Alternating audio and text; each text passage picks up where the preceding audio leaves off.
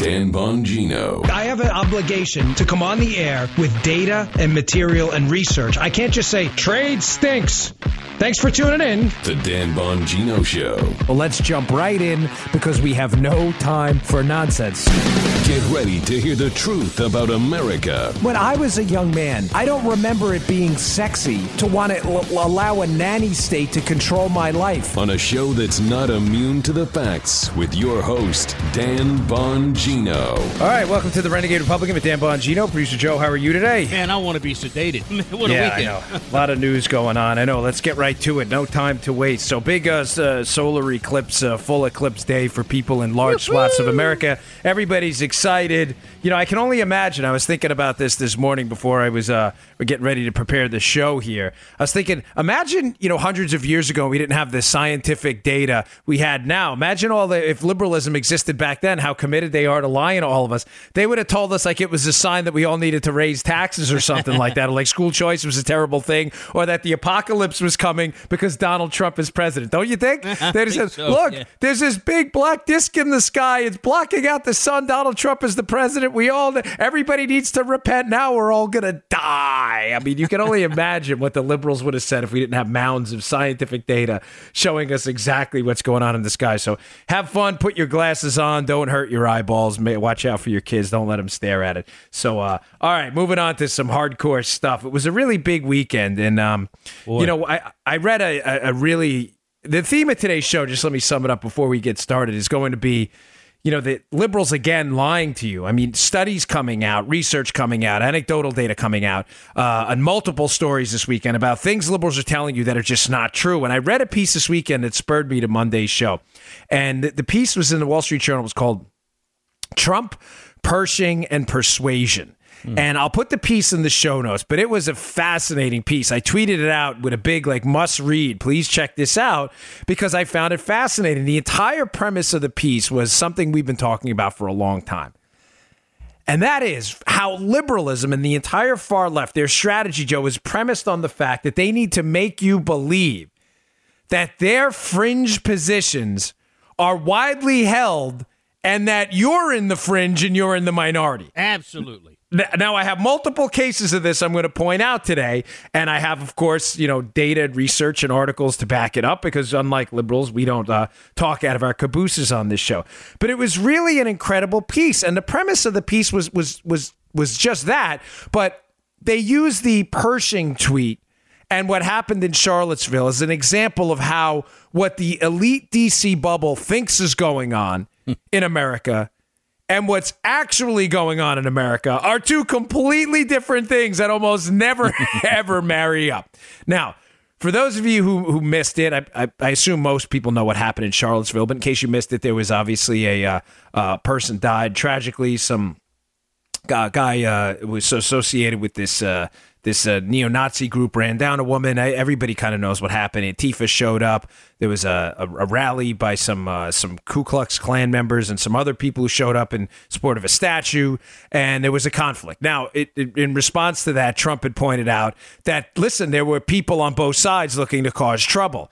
Now, uh, it's just factually correct. I mean, no one's saying either side was right. Matter of fact, both sides, if you espouse violence, are wrong just by showing up. If you're there committed to committing violence, I, think everybody gets that, right? That's not that's kind of common sense stuff. Only the liberal media doesn't get it. But when Trump pointed that out, the liberal media had a total meltdown. Now.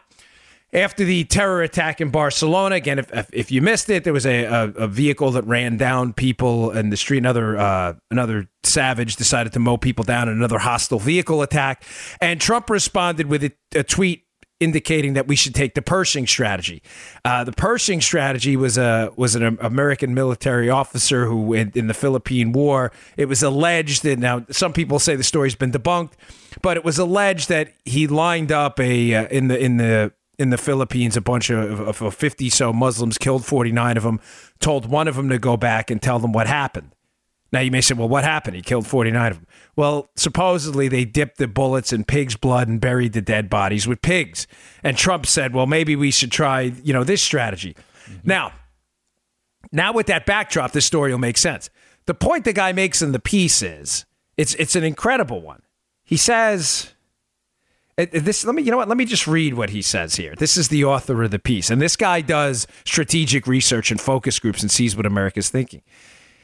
He says we think it's a clinical case of mass hysteria, one of the strangest we've ever seen. It's not about the event itself, in other words, Charlottesville, to the media folks, Joe. It's about Trump's reaction to the event because he's the most famous and fascinating man who's ever lived. And what we've called the Trump infamy ecosystem profits from exploiting that tra- strange fact. And he says it's not even about whether Trump is a racist. It's self evident that he is not because there's no evidence that he is. Just as it's self evident that his campaign didn't conspire with Russia to hack the election.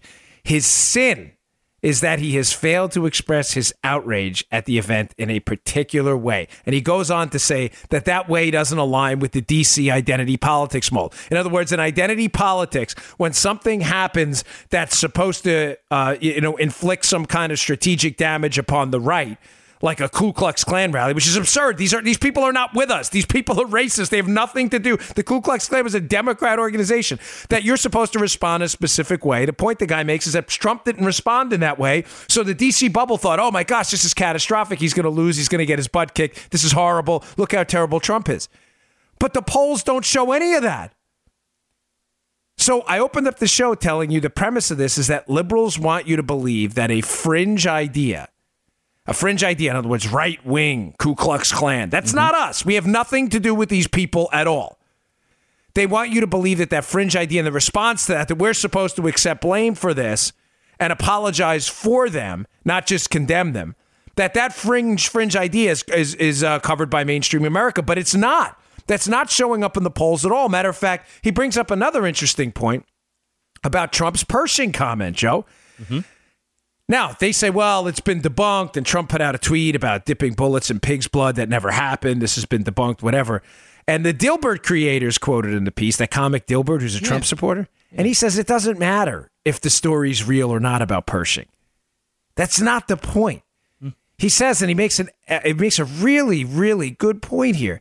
He says the point of this is that the American public, whether the story is true or not, understands that Trump is willing to take a harsh line on terrorism, whereas others are not. And they see that as the qualities of a leader. Folks, I'm just quoting, whether you agree with the tweet or not, the, the indications through the polling data is that the media's response to Trump and what's happening in the real world are not the same thing. I can't tell you this enough. They're not the same thing. They're lying to you. That is not the mainstream American position that, oh my gosh, Trump really gaffed in Charlottesville. Oh my gosh, Trump really blew it with that Pershing tweet. You think that. You think that. You get what I'm saying, Joe? Like they think that in the media, but that's not what the data shows. That's just not. I mean, they are going to continue, continue to blow it when they do this survey and polling data predicting the downfall of Trump. Trump's going Trump's going to go away. He's going to be impeached. He's going to resign. He's terrible. Everybody hates him. That's just not what's happening. All right. Moving on. There's another piece in the Washington Examiner today. A really good one, I might add, about polling on the Confederate statues issue. And it was in Paul Bedard's uh, Washington Secrets. I'll put it in the show notes again, available always at bongino.com. And you can uh, join my email list, and I'll send you these articles. I pick out the doozies every day.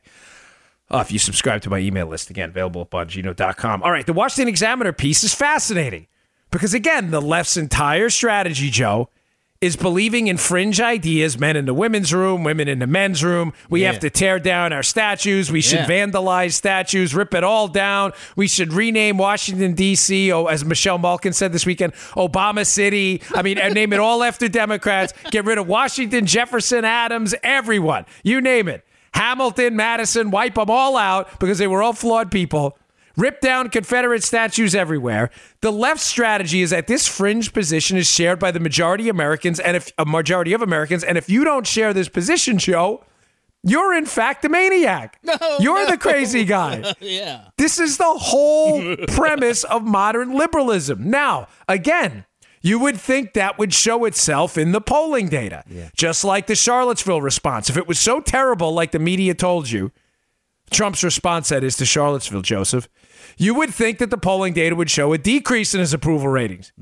it actually went up.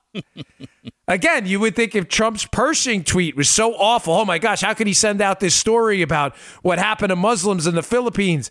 uh, to, to how how this is so terrible. You would think his his uh, polling data would go down. It didn't. It went up. Uh, you don't have to agree with it. I'm not defending or not defending. I'm telling you what is. If you decide to accept what is or not, that is totally up to you.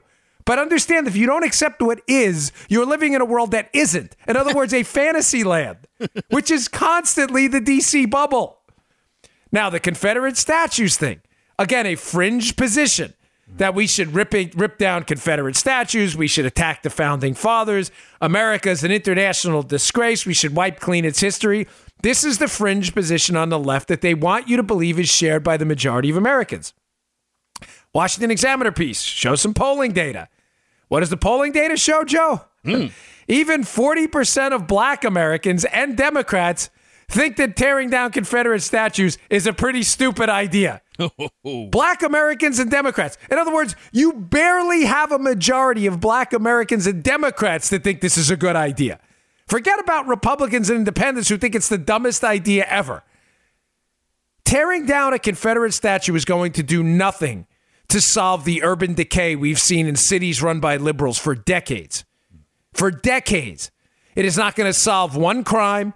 It is not going to get one ounce of drugs off the street. It is not going to create one job. It is not going to create a better healthcare system. It's not going to fix a hospital. It's not going to get a poor child's root canal, a root canal. It's going to do none of that. But it is going to do one thing. It's going to keep the liberal base angry. Now, folks, one of the ongoing threads in this show from the beginning has been the idea that when you understand that liberalism, liberalism festers in anger, it needs anger. It needs anger because it has nothing else. Now, whether you're a Republican or not is not my concern. I frankly don't care. You're all adults. You can pick your own political party affiliation and judge your own candidates. I have pointed out uh, problems with the Republican Party frequently. They're failing us right now. But at least good Republicans, conservatives, and principled libertarians out there understand that our entire ideological bedrock is based in very consistent things. And even though those things can be hard to explain sometimes, economic liberty, the benefits of it, they are hard to explain. Healthcare liberty, education liberty, we're consistent. We don't change our minds, the good ones. We, we, no good Republican I know has changed his mind on Obamacare, on tax cuts, economic liberty, school choice, anything. Liberals don't have that. Notice I didn't say Democrats. Liberals don't have that, Joe. Right. Their entire ideology is an ideology of distraction. They have to distract you from the greatness of America because the greatness of America was was um, our, our, our, greatness. When, it, when, however you judge greatness as a common sense person, right? Mm-hmm our economic prosperity, our system, our healthcare system, our our education system, whatever it may be, our level of freedom. Anything that's succeeded has always succeeded because of liberty and freedom. The left needs you to, to, to, distract that from you. They have to distract you from the greatness of America compared to everybody else in the world. So, what do they do? They always point out its flaws. Always. They need to keep you perpetually outraged against and, and, and keep you focused on America's mistakes, not its successes. Its successes are obvious, Joe. People people immigrate to the United States and emigrate from their home countries here. They come here. You know, we don't. We have to keep. We have to build walls to keep people out from coming in illegally. Mm-hmm. It's not the other way around. We don't build walls to keep people in like other countries have to do. They have to distract you liberals because they have nothing to sell you. They have nothing to sell you other than we need to abort children, rip down and kick inanimate statues, kicking statues, Joe, kicking statues. This is what we're doing now. We're kicking statues. We have to kick statues, hike taxes, grow government, take away your liberties. We have to put uh, put people in jail who don't be, uh, bake cakes for uh, for uh, for gay weddings. This is what that's their entire. This is their fringe position. So, in order to keep people perpetually angry, they have to constantly fabricate and refuel the aggravation machine. And the aggravation machine today is Confederate statues, even though the, the position is clearly a fringe position. It's barely got a majority of black Americans and Democrats who think this is a good idea. But you have to fuel the outrage machine because the outrage machine keeps people distracted at all times. And Trump's refusal to play along with the identity politics agenda and his refusal to acknowledge his role in the Ku Klux Klan, which is zero, by the way, his refusal to play that game has the media pissed. Because in the past, Republicans would go, oh, yes, yes, this is us. We did this. We're very sorry. We didn't do any of this. This is not us. Mm-hmm. I mean, I, I, saw a great video at Prager University this weekend, Joe, about the the, the mythical Southern strategy. Mm-hmm. How the left they avoid the American left avoids the history of the Democratic Party at all costs. Of course. How what they'll tell you about their Democrat Party. Remember, the Ku Klux Klan was an exclusively Democrat operation, mm-hmm. And they'll tell you that oh, what happened is the party switched. All the racist Democrats became Republicans, and that's why the South voted Republicans. But think about it. Does that make any sense? Think about the overall picture. Does that make any sense at all? So, what you're telling me is, as the United States has become an unquestionably less racist, more open and diverse society, especially in the South, right, Joe? Yeah. It has voted more Republican, but you're making the case that as it's voted more Republican, the racist Democrats became Republicans. Does that make any sense to you? It makes no sense at all. The Southern strategy is a myth. It's a lie told to you by Democrats to make you to believe make you believe the, the racist history of the Democrat Party, their KKK allegiance, their their dominance of the South when it was racist, and as it subsided, it became more Republican. They're, they want you to believe that, that that it doesn't exist. They want to wipe the stain of the Democrat Party and its history of racism clean. Now, to be clear unlike what Democrats do to us, I, I, I really mean this sincerely. I am not associating today's Democrats with the Bull Connor Democrats of the South at all. But if you're going to acknowledge history, at least acknowledge it honestly. Acknowledge honestly that the history of the South was a history of Democrat racism, not Southern racism. It was Democrat racism. That's the real history of the South and the Ku Klux Klan. And the simple fact of the matter is, as the Democrats started to subside and relinquish power, and it became more Republican, the South became more diverse and more open into the flourishing society we see today. You trying to pin your your uh, you know the the Democrats' racist history on Republicans? It's just you lying because you have nothing else to say.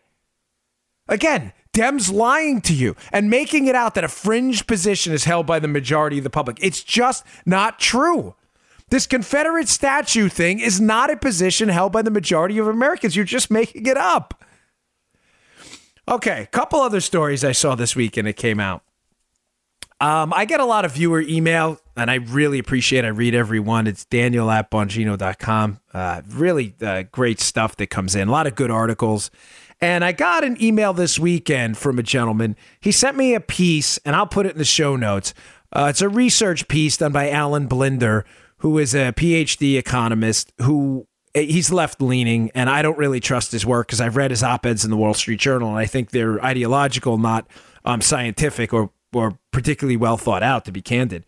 Um, but he did write a piece, and I don't want to. I, I don't want to. Um, I don't want to just uh, sweep it away without analyzing it because the piece is interesting. And the, the, the email said, Hey, what do you think of this? Can you debunk this? And the premise of the piece was that the economy does better under Democrat presidents and Republicans. And I've seen this piece come out in various forms from various authors in the past. And I want to say that the research and the numbers that Blinder puts in the piece, which again will be in the show notes and the charts, are not inaccurate. Um, Democrat presidents under under some Democrat presidents, the economy has done quite well. And just to be clear, how we're measuring how well the economy did, they're measuring it by percentage of GDP growth average of each year of the presidency. Now, Folks, what's the problem with this piece? Again, the Democrats will tell you because they're disingenuous and they'll lie to you. They'll say, oh, that means Democrat policies are better for the economy than Republican policies are. Therefore, you should vote Democrat. Now, I'm going to make the case to you that although the piece and the numbers in there are not um, inaccurate, what this is the problem with getting lost in that bubble without looking at the actual policies. In other words, Joe, getting lost in the mm-hmm. label rather than what actually happened. Okay. What I find fascinating is the data is skewed by a couple of presidencies. Kennedy Johnson, of course, Kennedy had uh, been tragically assassinated in, into his term, but the Kennedy Johnson years, and the this is their averages, by the way, and the Clinton years. Now, you know what's fascinating about those two years? What's that? What Democrat policies during those years that you would associate with liberalism are you going to pin on the growth? Like what? What do you? What actually did it? Well, what they don't tell you, and what Blinder leaves out of the piece, but he does say, I'll give him credit. He says these results should be interpreted with caution. I'll, I'll finish the quote in a second after because it'll make more sense. What he doesn't tell you specifically in the piece is that John F. Kennedy, during the Kennedy years, cut the top marginal tax rate from 90 to 70%, which, as Larry Kudlow has pointed out numerous times, was the largest take home pay tax cut we've seen in decades. Think about why that is, Joe. You may say, well, how's that? If, if Kennedy cut the tax rate from 90 to 70%, but Reagan cut it from 70 to 28, wasn't Reagan a bigger tax cut. It was a big Reagan was a bigger percentage point tax cut. But when you think about it, the actual amount of money in your pocket increased under Kennedy even more. The reason is very simple. If you were making, uh, if your dollar, the, the last, say you're you're relatively wealthy, and your do, your last dollar of taxes was taxed at ninety percent, right?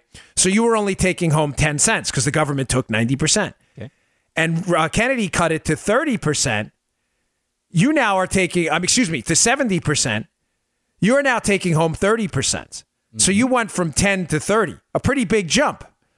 Think about that. Now you go for, in the Reagan years, if you were taxed at 70%, you were taking home 30 cents on the dollar. But at, at, at 28%, you were taking home, uh, you know, it, listen, it, it depends a, a, little bit, but 70 cents, 72, depends on what marginal tax rate you have, but you get it. So you went from 30 to 70.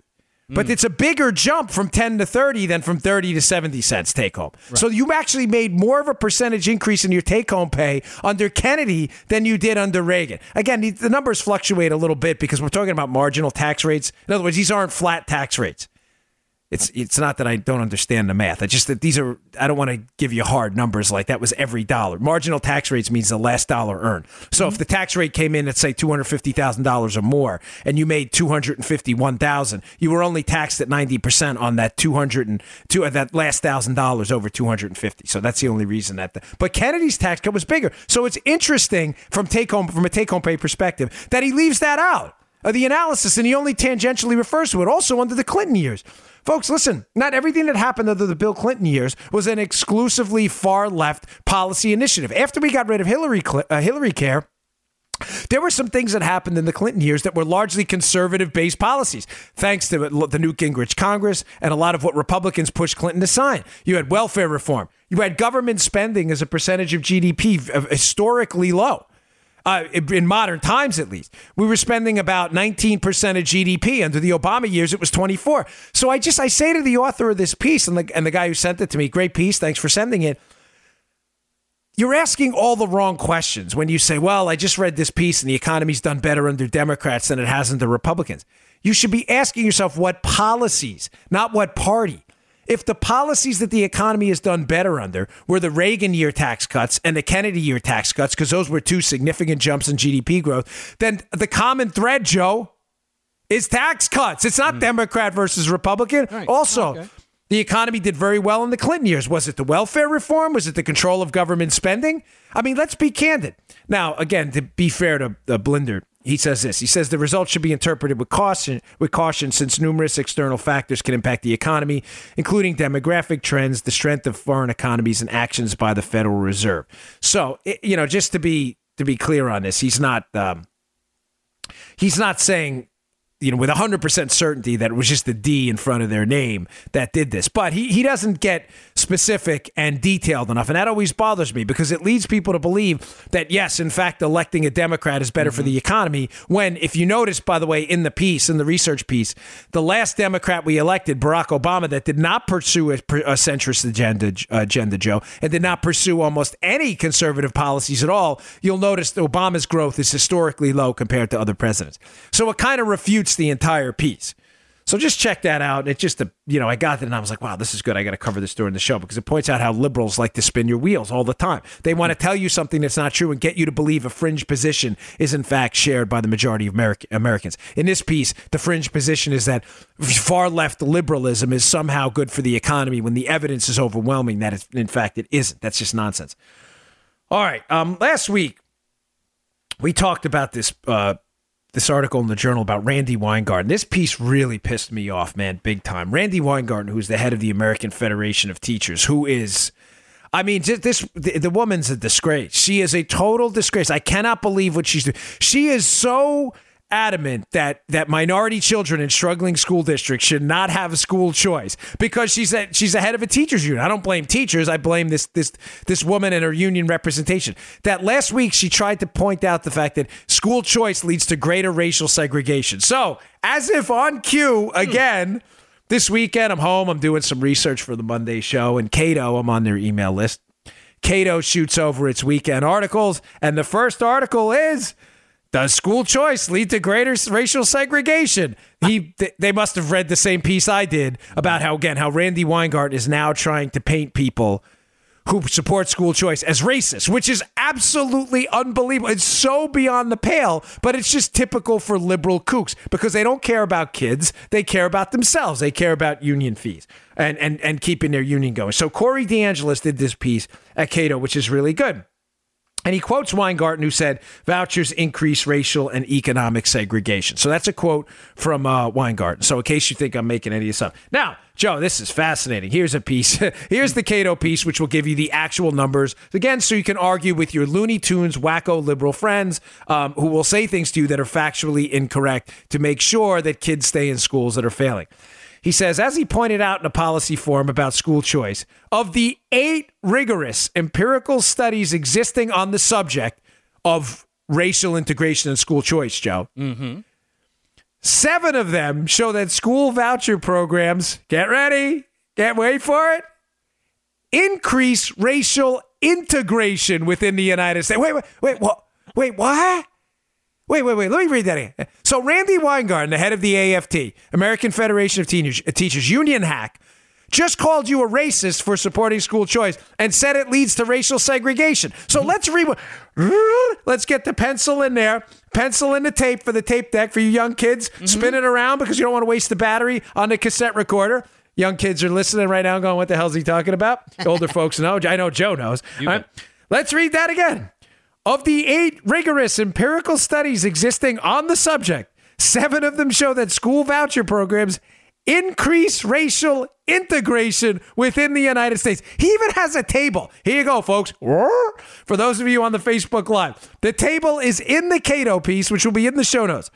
Louisiana, Milwaukee, Cleveland, Washington, all of these studies done show that racial integration increased. In other words, schools became more diverse after school choice. Now, why would hack Randi Weingarten, liar, disgrace to humankind? Why would Randi Weingarten lie? Well, she does what liberals always do because she wants you to believe that a fringe position that poor black kids and Hispanic kids should be kept in struggling schools because it benefits union membership. She wants you to believe that that position is accepted by the majority of Americans, despite the fact that most black Americans support school choice. So, what does she do? If you object to that position, Joe, you're a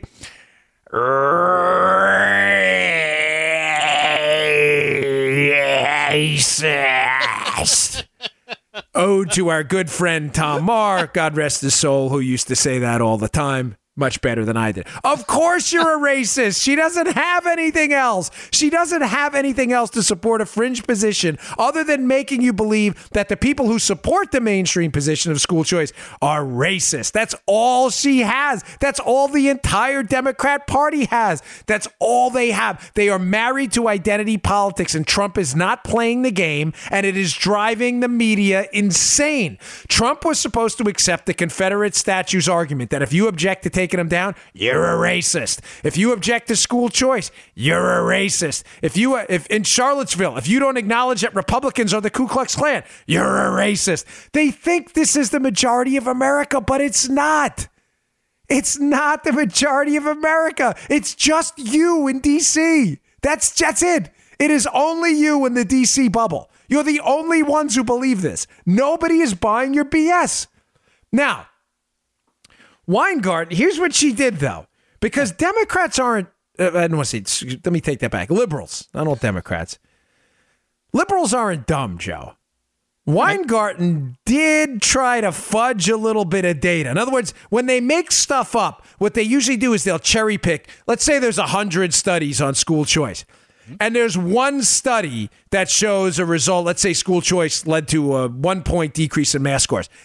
If the 99 other studies shed, uh, showed that school choice had a 100% improvement in math it doesn't matter. They'll pick that one and they'll say, "Look, the data. Look at the data." They won't. They'll ignore the rest of them.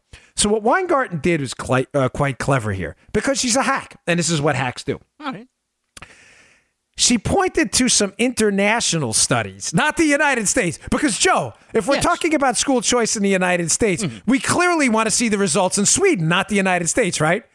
I mean, that makes sense to you, right? Of course it doesn't. Because Joe, I mean, Joe didn't get a lot of sleep. He's been up all morning. He works hard. But I, I know Joe. Joe's always frosty for my show. And even at your semi frosty level right now, Yes. you could probably figure out that researching school choice in Sweden Yeah. while ignoring results in the United States that point to the opposite premise of the one you had, that's probably a pretty stupid thing to do, but not for liberals. Yeah, but not for libs, Joe. For libs, it's a genius thing to do.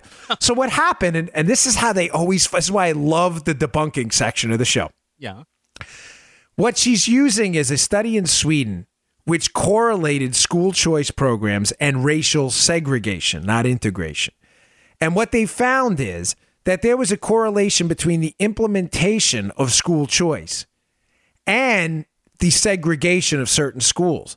But here's the key. Again, the, even the, here's the catch. So you may say, well, the Sweden study proves she's correct. School choice happened and then school segregation happened. Number one, the correlation does, uh, the correlation does not equal causation. I, I can't go into it, but uh, you know I've done it a thousand times. Yeah. That's just because two factors change at the same time doesn't mean they're causal. But even the own researcher, their own researcher in that study said, by the way, folks, we did not control for a massive influx of immigrants into Sweden during the time of the school choice study. Oh, oh, oh. So even your school choice study overseas doesn't control for immigration. And what do immigrants do generally? They tend to send their kids, Joseph, to schools where they where immigrants will coalesce into certain specific communities. So the school choice had almost nothing to do at all with the fact that schools became a little more segregated in Sweden, acknowledged even by the author. But let Randi Weingarten, lying hack from the unions, from the teachers' unions, let her go out there and say that that school choice leads to racial segregation, despite the fact that the research in the United States points to the exact opposite factor. Are these people incredible? Folks, I, I get it. I, I'm not, I will never tell you who to vote for, okay?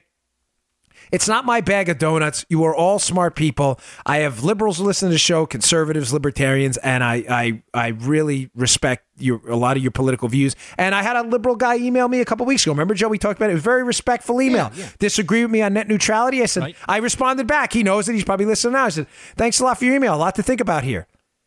What I don't respect are lying liberals. And Randi Weingarten is a liar because she's not dumb. It would be very easy for me to say, oh, she's so stupid. She's not dumb.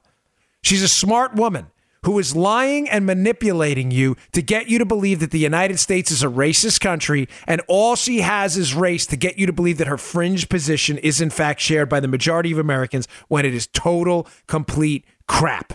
It's garbage and it's bunk. She is completely making it up. What a disgrace. All right, folks. Today's show brought to you by our buddies at CRTV. And I'm very proud to work at uh, Conservative Review. You know, we have one of the best, if not the finest, conservative network out there. I mean, think of the shows we're putting out there right now, right? We have Mark Levin's show, Levin TV. We have Steven Crowder's show. We have Steve Deace's show. We have Michelle Malkin's show, which has been fantastic. She is a she's doing an unbelievable job. I call it the conservative 60 minutes. And it is. It's an amazing show. Uh, I'm asking you to give us a look. Give us a shot. You know, you're paying a ton of money every month for cable, frankly, for a lot of crap programming. Uh, go to CRTV. It's just a fraction of that. I'll even give you a promo code. Works out to be about $10 or less a month. It's Bongino, B O N G I N O, my last name. It'll give you $10 off the subscription fee. Go to CRTV.com. That's CRTV.com. You can watch it on your computer, which is right in front of me. You can sling it to your TV. You can watch it on your iPhone, your Android device. You can watch it on your iPad. It's really a great program. And uh, our, our lineup of programs is always increasing. We're always looking to add new talent. We got a lot of great stuff coming in the future. So give us a look, CRTV.com. I would really appreciate it. All right. Another story I saw in the vault this weekend. Um, I, I still follow Maryland politics. I, uh, Oh, goody. yeah, yeah. Joe lives up in Maryland, and you know I lived there for a while, ran for office there, and I still I follow it because there's a lot of interesting things. By the way, the Republican governor in Maryland, Larry Hogan, who I have a lot of respect for, is taking a beating right now, and I hate to say it, I think justifiably so. Um, his decision to to to uh, fall prey to the mob with the taking down of statues.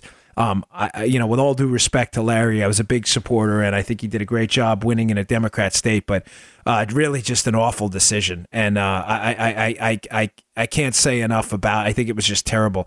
But Maryland politics is fascinating. I was on one of their email lists this morning. And a piece came out in Bethesda magazine. You may say, well, gosh, why are we getting this is kind of a national show? Why are you covering that?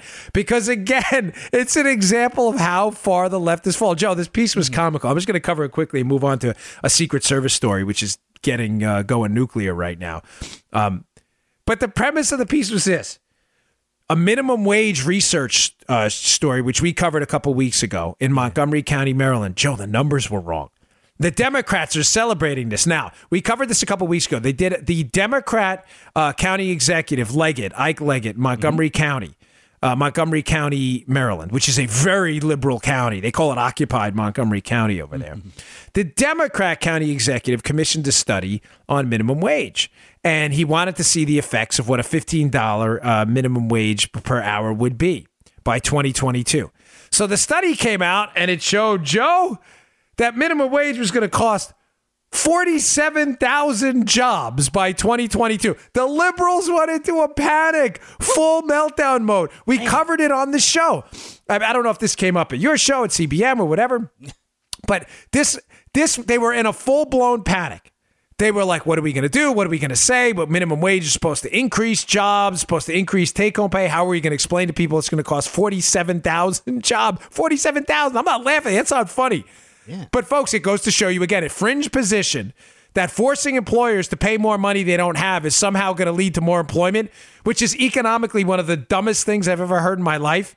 Remember, minimum wage only became a political issue when eco- economics went out the window when politics took over. You go back to the research decades ago, the re- research was crystal clear on this. Ask employers to pay more, and shockingly, they will hire less employees. This was not shocking to anyone 50 or 60 years ago.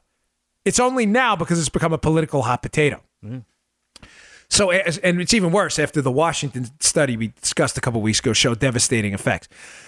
The Bethesda magazine piece today, they're correcting the research, Joe. They're like, no, no, our numbers were a little off due to the way they asked the questions of employers in the survey. Yes. It's not going to cost. Get ready. You should, it's going to make you feel a lot better, Armor oh, Cost. It's not going to cost 47,000 jobs, okay? So at ease. It's only going to cost 23,000 jobs. Only oh. All right. Oh, no big deal. Okay. Good. That, there you go. That's great. Don't worry, folks. Minimum wage hikes in Montgomery County, Maryland. They said it's only going to cost half as many. So only 23,000 people are going to lose their jobs. And liberals are sa- Joe, I kid you not. I will put the piece in the show notes even though it's a liberal magazine. They're ecstatic. They think this is the greatest thing ever. They're like, "We knew the study was flawed. We knew it. It was flawed." Oh, oh, Gris is great. We're only going to lose 23,000 instead of 47,000 jobs. Good job, fellas. Nice job, Libs. You're only going to cost the basically Yankee Stadium on a not so busy night fits about 23,000 people in on maybe a Tuesday night or so when it's a game nobody's interested in. Everyone in that stadium is going to lose their job in one county in Maryland. And they're all celebrating because it would have been twice as many. It would have been maximum capacity a weekend game against the Red Sox, 47,000. But it's only half the stadium is going to lose their jobs now. Really nice job, Libs, again. Again, getting you to believe again a fringe position. Just unfreaking believable, man. You're going to say, so I got to watch my language. Hey, you scared me for a second. Yeah, I know. Joe would, because especially since we're doing Facebook Live and Joe can't do editing on Facebook Live. Not yet, at least. All right. So, last story of the day. Uh, hold on one sec, Joe. Oh, I got to grab something. Sorry, I had to reach back and grab something, and my elbows from the jujitsu. My, you can see it on my Facebook Live. My elbows don't bend much because I'm getting armbarred a lot. I got tooled again this weekend by this uh, this guy I roll with. Oh, he's so good. He's he's a brown belt now at jujitsu, and he's just dominant. I mean, the, the worst thing in the world, folks, if you don't, uh, if you've never wrestled or done judo or sambo or Brazilian jiu jitsu, the worst feeling in the world is having some dude on top of you who's a grappling monster who you just can't get him off. You can't get him off. It's like having like a car sitting on. And the guy only weighs a buck eighty. I'm 230 pounds, and I was like, Yurka, man, I can't get this guy. He's a he's a I think he's Czech. He just tooled me again. But it's very refreshing to get your butt kicked because you learn not to make a lot of mistakes. All right, but getting back sorry. I, I don't mean to distract you with my personal life or jujitsu, but yeah, my I got armbarred a lot, so my elbows are a little swollen, so I couldn't reach the book. USA Today is a story outing. I'll put in the show notes, and it's uh, it's getting a lot of uh, a lot of press out there. Matter of fact, I got an email from CNN this morning asking me to come on. Oh, by the way, folks, sorry not to get distracted, but I will be on Outnumbered on Fox on Thursday, this coming Thursday. Outnumbered, 12 noon. Uh, make sure you tune in.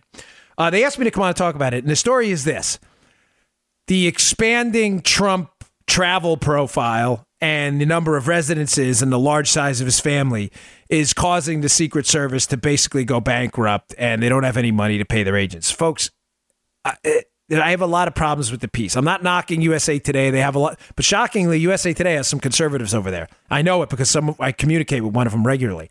Um, the premise of the story, though, it's not wrong. The Secret Service is going bankrupt. Now, just to explain what's going on here, and uh, if you'll allow me, I know some people get annoyed. I don't promote my stuff often, but this is my new book, uh, Protecting the President. Oh, yeah. uh, you see, I show you the code. Joe, you watching that? Uh, no, but I'm Wow, okay. it. You said, "Oh yeah," I thought you were like watching it on Facebook Live. So my new book is available right now for pre-order on Amazon. I'd appreciate it if you go out and buy it. If not, I totally understand. But the book is about the downfall of the Secret Service and what happened and how it happened. And I cover this topic in depth. Some of these stories are going to blow you away because you would think in an area like this, so nonpartisan that the president of the United States needs to be protected, that there would be uh, bipartisan support.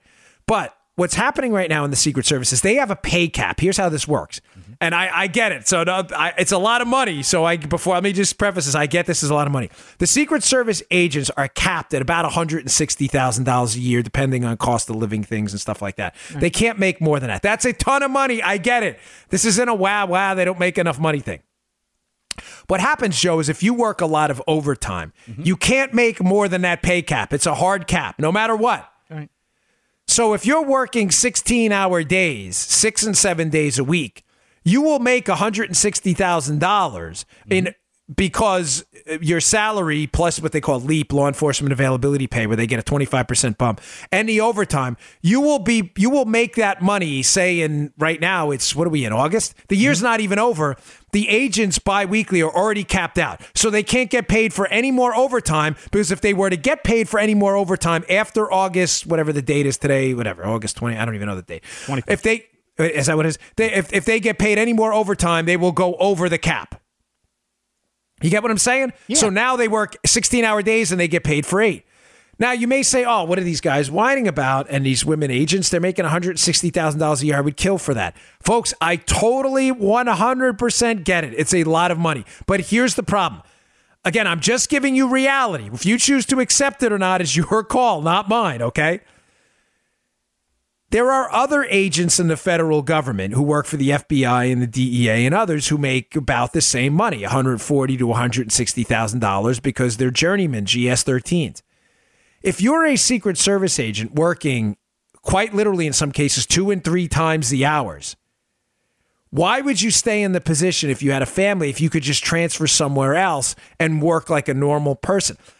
I'm just telling you what happens. They're having a mass resignation problem in the Secret Service because agents are saying to themselves, listen, I have this skill set. I can apply somewhere else where I can work normal hours, 40 to 60 hours a week, rather than 80 to 120 sometimes, where I can work normal hours and get paid the same money. They're leaving. Now, you may say, well, I'm sure there's there's hundreds of thousands of people willing to replace them. Maybe, but folks, again, we live in the real world, not liberal fantasy land. In the real world, what winds up happening is it's not people that there aren't people willing to replace them. I'm sure there are people who love to be Secret Service agents. Mm-hmm. The problem, Joe, is They can't. The requirements to get in the Secret Service are very strict. And just being candid here, they eliminate a lot of people. I was a recruiter for a long time. So it's not that people don't want to do the job. It's that they can't. When we were polygraphing people, I remember at one point we were eliminating 18 out of 20 people on the polygraph alone. Whoa. Then you get, to, yeah. Then you get to other people who had physical problems, at uh, medical problems. They didn't have the proper eyesight. Um, they couldn't pass the shooting requirements. Uh, they couldn't pass the physical. Some failed the written test. It's not a matter of they you know there aren't people there are obviously patriotic americans who would fill the role tomorrow it's that many of them sadly cannot meet the requirements sometimes there was a history of drug use in the past they don't have the people you need the numbers to back it up they hired 800 people last year the secret service they only netted 300. The secret, the, the employee workforce, Joe, added 800 people, the workforce, mm-hmm. but they only have 300 additional people at the end of the year than they did before. Why? Because more people left. They hired 800, they only have 300 more employees. Folks, I'm just telling you that I'm, I'm not suggesting that they need to get paid $500,000 a year. I'm not suggesting any of that. I'm just trying to lay out to you from experience, and I cover this in detail in my book, Protecting the President, how this is leading to a massive brain drain in the Secret Service. Now, rather than talking about massive pay raises and all this other stuff, because I really don't, I, I'm, I'm sorry, but I don't I don't think we could justify paying people $300,000 a year in the federal government. It's going to be a really tough sell because it's taxpayer money and mm-hmm. taxpayers don't want it the way to solve the problem is this because I don't want to leave you with a, you know, oh, well, it stinks and, you know, this is the pay problem and whatever, move along. I talk about it in a book in a little more detail, but the way to do it is to do what conservatives have been talking about for years. We have to streamline the government combined agencies. Why the hell do we have an alphabet soup of federal agencies right now? FBI, DEA, NCIS, Secret Service, BATF, it goes on and on and on. Why? And liberals will tell you, and some conservatives, frankly, say, well, it's because we don't want a national police force. Folks, we already have a national police force. Every violation of civil liberties we've seen has happened under an alphabet soup of federal agencies. The unmasking scandal, the Patriot Act. How has that helped you? You don't need a national police force. What you need is one law enforcement agency, one intelligence agency, and one internal affairs agency that reports to Congress, is vibrant, robust, and well sourced, and oversees the other two. We are wasting a ton of money. The Secret Service, we need more people, we need more money. No, you don't. Let me one quick story I'll leave the show with to show you how uh, what kind of crap this is. They don't need more people and more money. They need to join up and marry forces with the FBI, DEA, cross train and cross pollinate. That way they wouldn't have such a manpower crisis and wouldn't have to pay all the overtime. Quick story. When I was an agent in the Baltimore field office, I heard a story, and I'm not going to say you told me it, but we had a lot of extra space in our Baltimore field office in the Secret Service off Pratt Street. The FBI needed extra room. Someone told me they offered the space to the FBI. They said, listen, we have a whole hallway. I mean, it was a large space we weren't using. You guys have it. It's they said, no, no, no, we can't do it. They wound up renting a whole separate space altogether. Taxpayer money, totally down the tubes.